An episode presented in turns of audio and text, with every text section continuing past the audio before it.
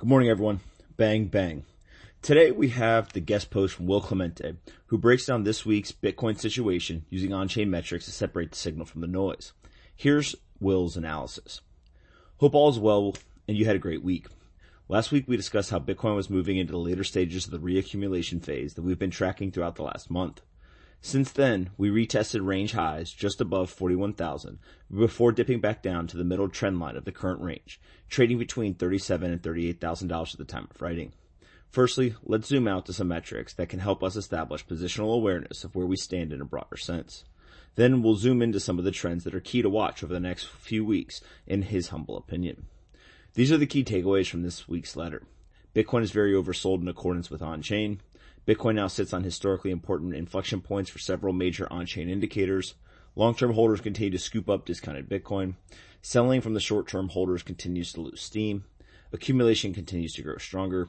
And still a lack of what resembles, resembles new institutional or high net worth buyers, the whales. So let's jump right into NUPL. It's one of my favorite metrics to look at for determining broader market structure.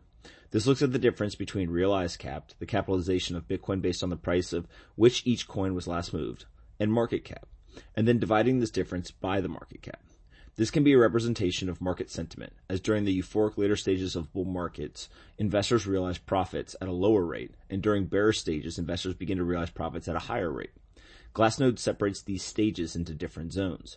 Greed, optimism and denial, hope or fear, and capitulation. Glassnode is then able to apply this metric to long-term holders and short-term holders specifically. Looking at the long-term holder NUPL on a 14-day moving average, we are right on what has been the threshold for bull bear markets historically. Between the 2013 double pumps, we bounced off the lower band of the euphoria stage, whereas in the end of 2017, we dropped through the zone like a rock after a very small relief bounce. We will have to keep an eye on this over the next few weeks to get a better gauge of bull or bear in terms of this metric. The next metric that suggests the same concept of being at an inflection point is long-term holder SOPR. We've discussed SOPR many times, but have never looked at this metric in terms of long-term holders. The current level this metric is approaching served as support in 2013 and in late 2017, but also as resistance after the 2013 bull market and after the 2017 bull market and again in 2019. And third, we have MVRV ratio, which is a simple ratio of market cap to realized cap this also is at a historically important level that has either served as support or resistance for Bitcoin.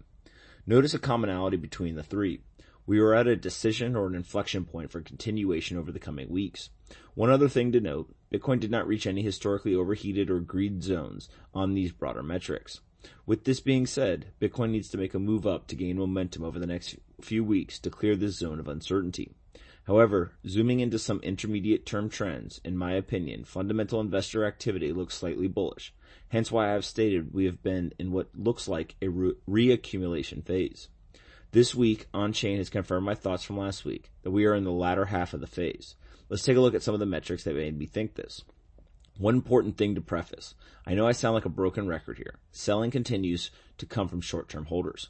Dormancy is still trending down. The younger coins are being sold. This is also shown by looking at the raw number of supply held by short-term holders, although some of this is short-term holders aging into the long-term holder cohort. Next up, we can look at the exchange net position change. This is showing that exchange flows are no longer bearish and have moved into net accumulation. Next, we have illiquid supply change, something that I looked at last week as we took note of the decreasing amount of liquid supply. This looks at the 30 day change of supply to determine if supply is becoming liquid or illiquid in aggregate. Just as we had been expecting last week, the metric has now flipped green for the first time since before the sell off. Next up, we have long-term holder net position change. This continues to climb up. Long-term holders have added 127,760 Bitcoin in the last seven days. This is offsetting the selling from short-term holders, which have reduced their positions by 122,423 Bitcoin. This shows a net difference between the two of 5,337 Bitcoin in favor of the long-term holders.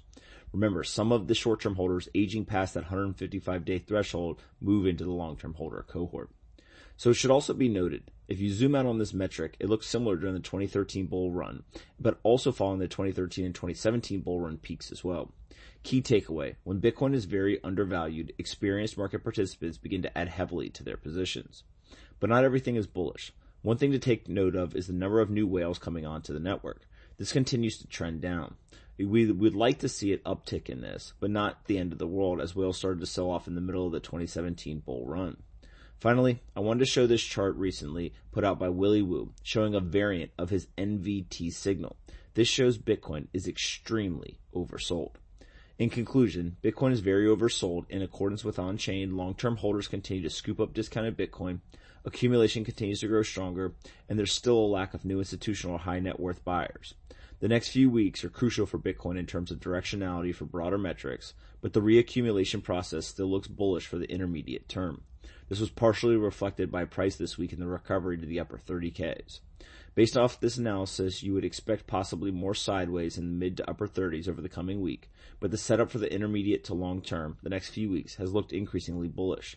In the very short term, the 41 to 42,000 dollars is a crucial level to break, which serves as technical resistance and where the 200 day moving average stands. I look forward to speaking with you guys tomorrow on Pomp's podcast and have a great weekend.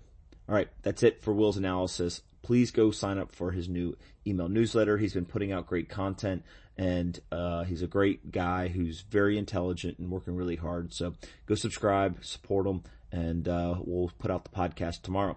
I'll talk to everyone on Monday.